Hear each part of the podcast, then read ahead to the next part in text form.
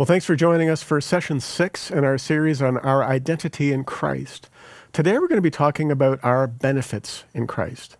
Now, if you're with us with our last session, I hope you were. It really helps understand uh, the order and the sequence that we're teaching this in.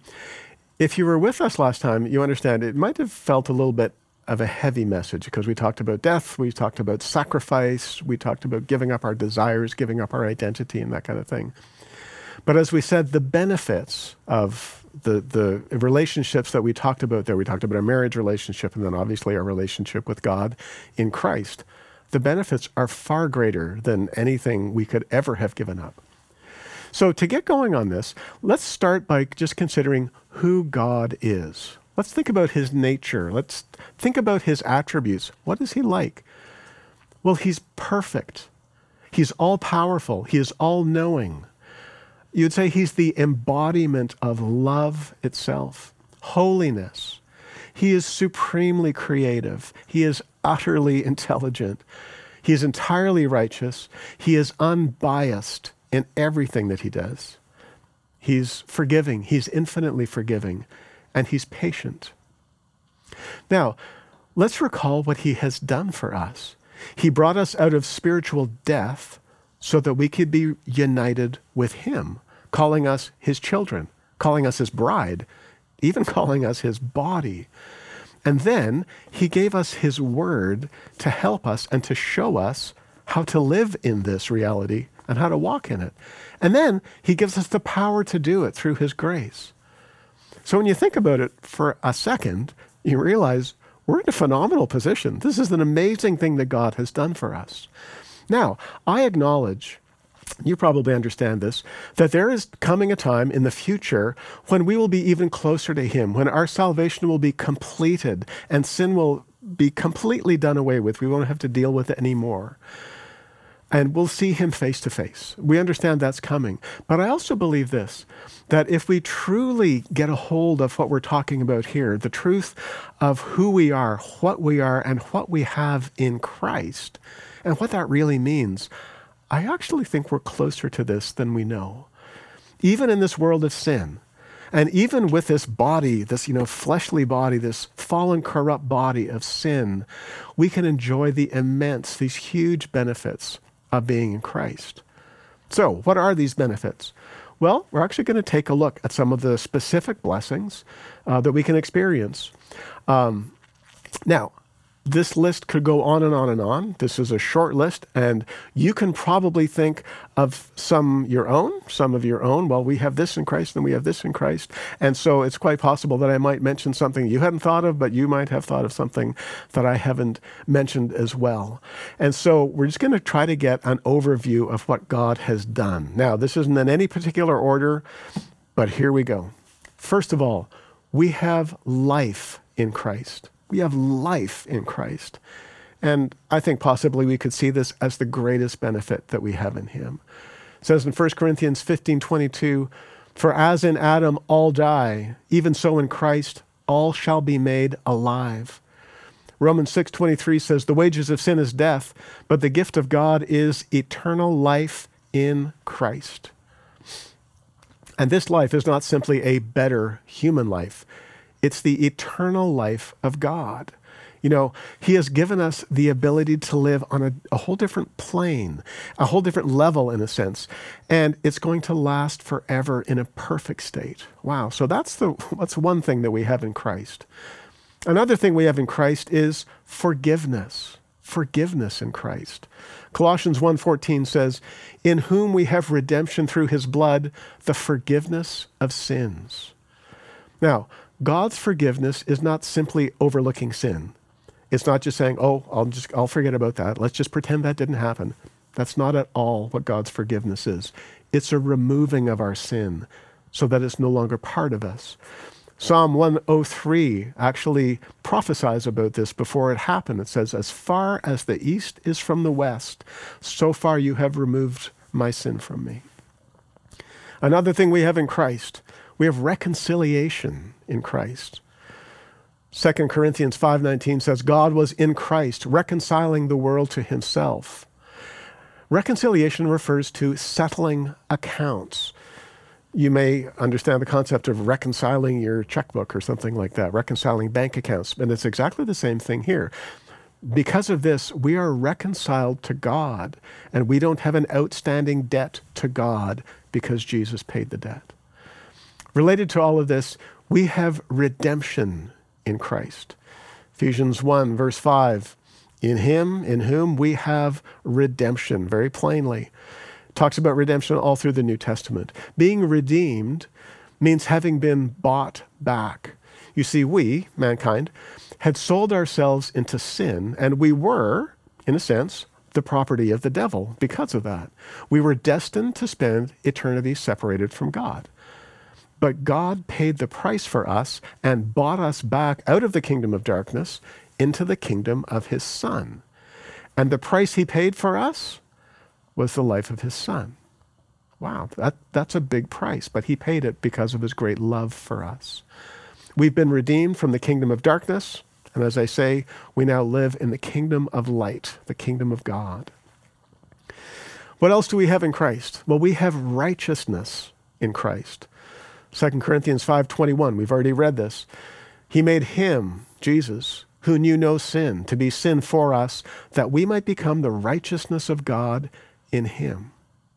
Righteousness is right standing with God. We have a right to come before God. You know, put it this way if I drove to Ottawa, I wouldn't have the right just to walk up to the Prime Minister's house and walk in. I don't have that right.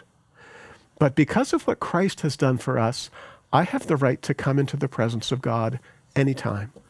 And as it says in Hebrews, I can do that boldly. You know, that, this is an amazing right that we have in Christ. You see, because God is holy, only holy things can come into his presence. And so he made us holy in Christ. You know, we can't do this ourselves. And if we try to do it ourselves, it really doesn't end well. If I try to be good enough to come to God, the way Isaiah described this is that it, it, looks like a filthy rag when we try to clothe ourselves in our own righteousness. You know, if I think I'm good enough to get to God, it's useless. It just absolutely won't happen. We can only stand before God in Christ, in the righteousness that we have been given through Christ. Here's something beautiful we are accepted in Christ. You know, one of the greatest needs we have as human beings is acceptance. Well, God has accepted us in Christ. Ephesians 1, verse 6, it says, His grace, by which He has made us accepted in the beloved, or in Christ. Because of His righteousness, we are accepted into His presence. That's an amazing thing. That's a beautiful thing. Now, here's something that's important to understand. When people say that God accepts everyone, they're right, but they're only partly right. God will accept anyone and everyone who comes to him in faith based on the work of Jesus on the cross. But if someone tries to come to God on their own terms, it's not going to work out. You see, God loves everyone, but God accepts us based on the work of Jesus that we received by faith. God loved us enough loved us enough to make it possible for everyone, all of us, to be accepted in Christ. Another thing we have in Christ is victory over the works of darkness. And this is this is a wonderful thing that we need to be aware of every day of our lives. Colossians 2:15 in the English Standard Version says, "He, Christ, disarm the rulers and authorities, these are the powers of darkness, and put them to open shame by triumphing over them in Him. By his work on the cross, Jesus disarmed the works of darkness. He rendered them impotent. He rendered them useless. He rendered them powerless. They no longer have a hold of us in the realm of the Spirit.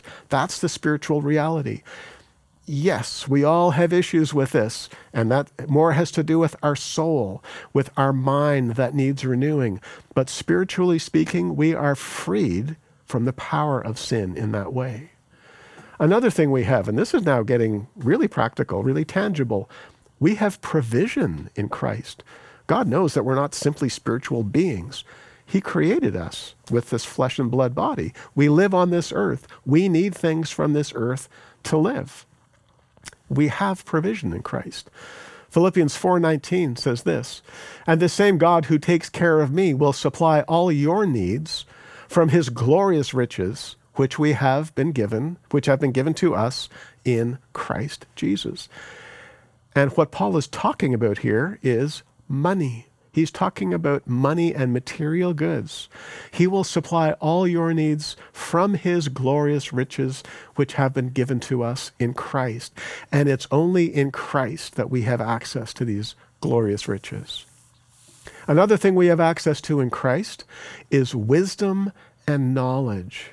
Wow, wisdom and knowledge in Christ. Colossians 2, verse 3 says, In whom, in him, in other words, in Christ, are hidden all the treasures of wisdom and knowledge. All the treasures, all wisdom and all knowledge is in Christ. Wisdom, very simply, is the ability to make wise, proper, effective, and healthy decisions in life. Wisdom is something that needs to be developed, but it's also found in Christ, which is where we are. We are in Christ. Our job, our role is to act, ask for it, receive it, and use it, act on it, put that wisdom to work in our lives. Another beautiful thing that we have in Christ is peace. We have peace in Christ. You know, this is something everyone longs for. Every individual longs for it. Every group, every nation longs for it. And there, while there is some peace in the world, there is an awful lot of conflict in the world as well. In Christ, we have peace. Ephesians 2:14 says, for he himself is our peace. He is our peace, and we are in him. So we're in that peace.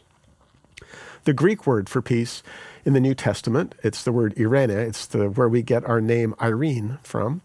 It's similar to the Hebrew word shalom.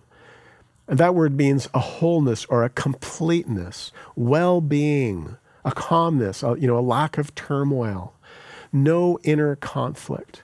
And so, because of Jesus, who is the Prince of Peace, we have peace with God, and we should and can have peace with one another, and we can experience true inner peace. So really, you know, there's there's no need for separation or turmoil between us and God.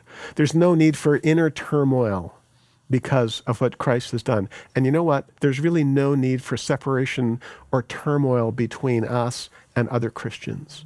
God has brought us together in Christ, and He has created this peace for all of us. We have freedom in Christ. Freedom. We all love freedom. We all want freedom. Galatians 5:1 puts it this way: Stand fast, therefore, in the liberty or the freedom by which Christ has made you free, and do not be entangled again with the yoke of bondage.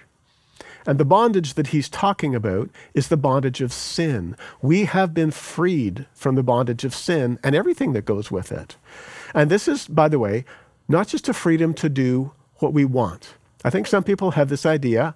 Unfortunately, I think some Christians have the idea that freedom means I can do what I want because I'm free in Christ. That's not the freedom that Paul is talking about. This is a freedom from sin. It's not a freedom to do what we want, it's actually a freedom to do what is right. It's a freedom to do what God wants. We're free to live for God, which is, when you know God, living beautifully, living fully, living properly, living a right life. Now, as I've said before, this is one of the big things. We have unity in Christ.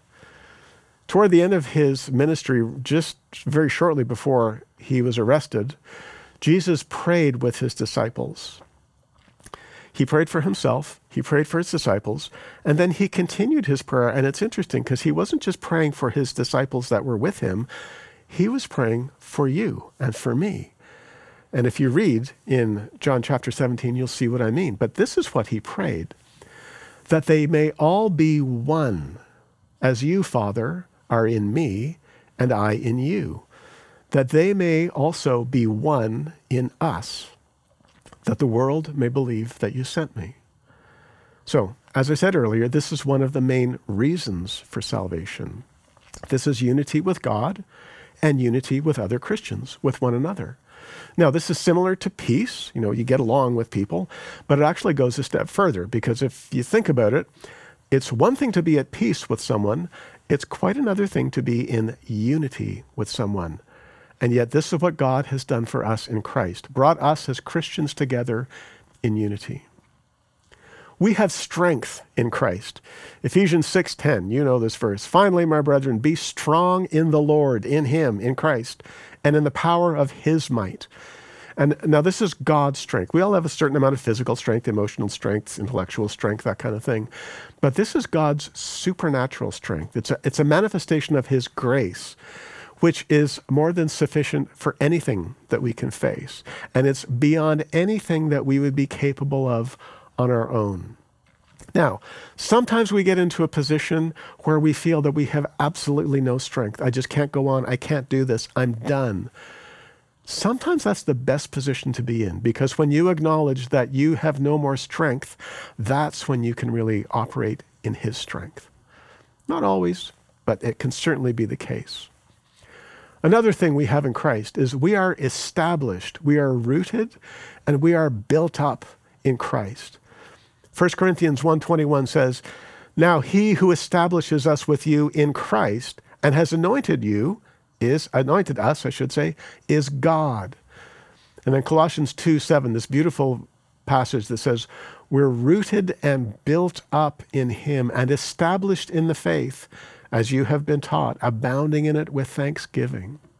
So not only do we have a good foundation to stand on, and that foundation, of course, is Jesus himself, but we have a living foundation.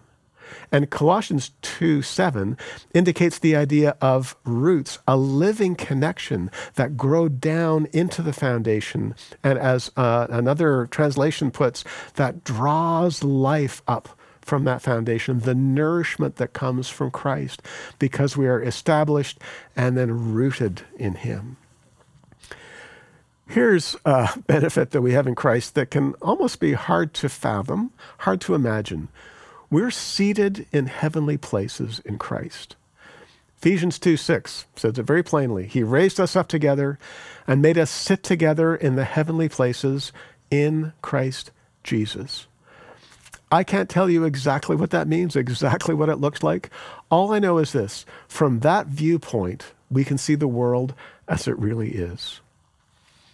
Another benefit that we have in Christ is that we were created for good works in Christ. We were created for good works in Christ. Ephesians 2:10 says that we are, we are his workmanship, his masterpiece, as some translations say, created in Christ for good works which God prepared beforehand that we should walk in them. As we've said, we weren't saved by good works, but we were saved for good works. And this includes serving not only in the church, but doing anything that we can to be a blessing to anyone around us. That, those are the good works that God has created for us.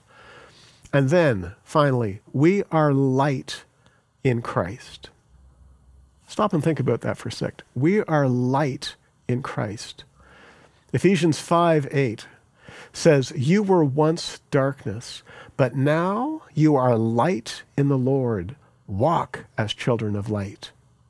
See, light represents knowledge, and particularly it represents spiritual knowledge. And light also represents purity, holiness. And these are the things that God has given us. And light is the way he describes it. You may remember that Jesus came as the light of the world. But then he delegated that to us. In Matthew 5:14 he said, "You are the light of the world." He called us to be salt and light, and he commanded us to shine that light because it's his light that we're shining in Christ. So these are some of the benefits that we have in Christ. And as I said, you can probably think of others as well. I'm sure you can. I hope you can. But when we put it all together like this, that as I said before, we're in a phenomenal position. It's amazing what God has done for us. Yes, there's some sacrifice involved. Yes, there's some work involved.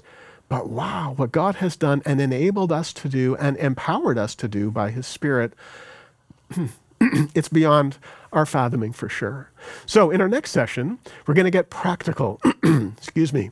We're going to get practical about how these benefits impact us in our daily lives. Thanks for joining us.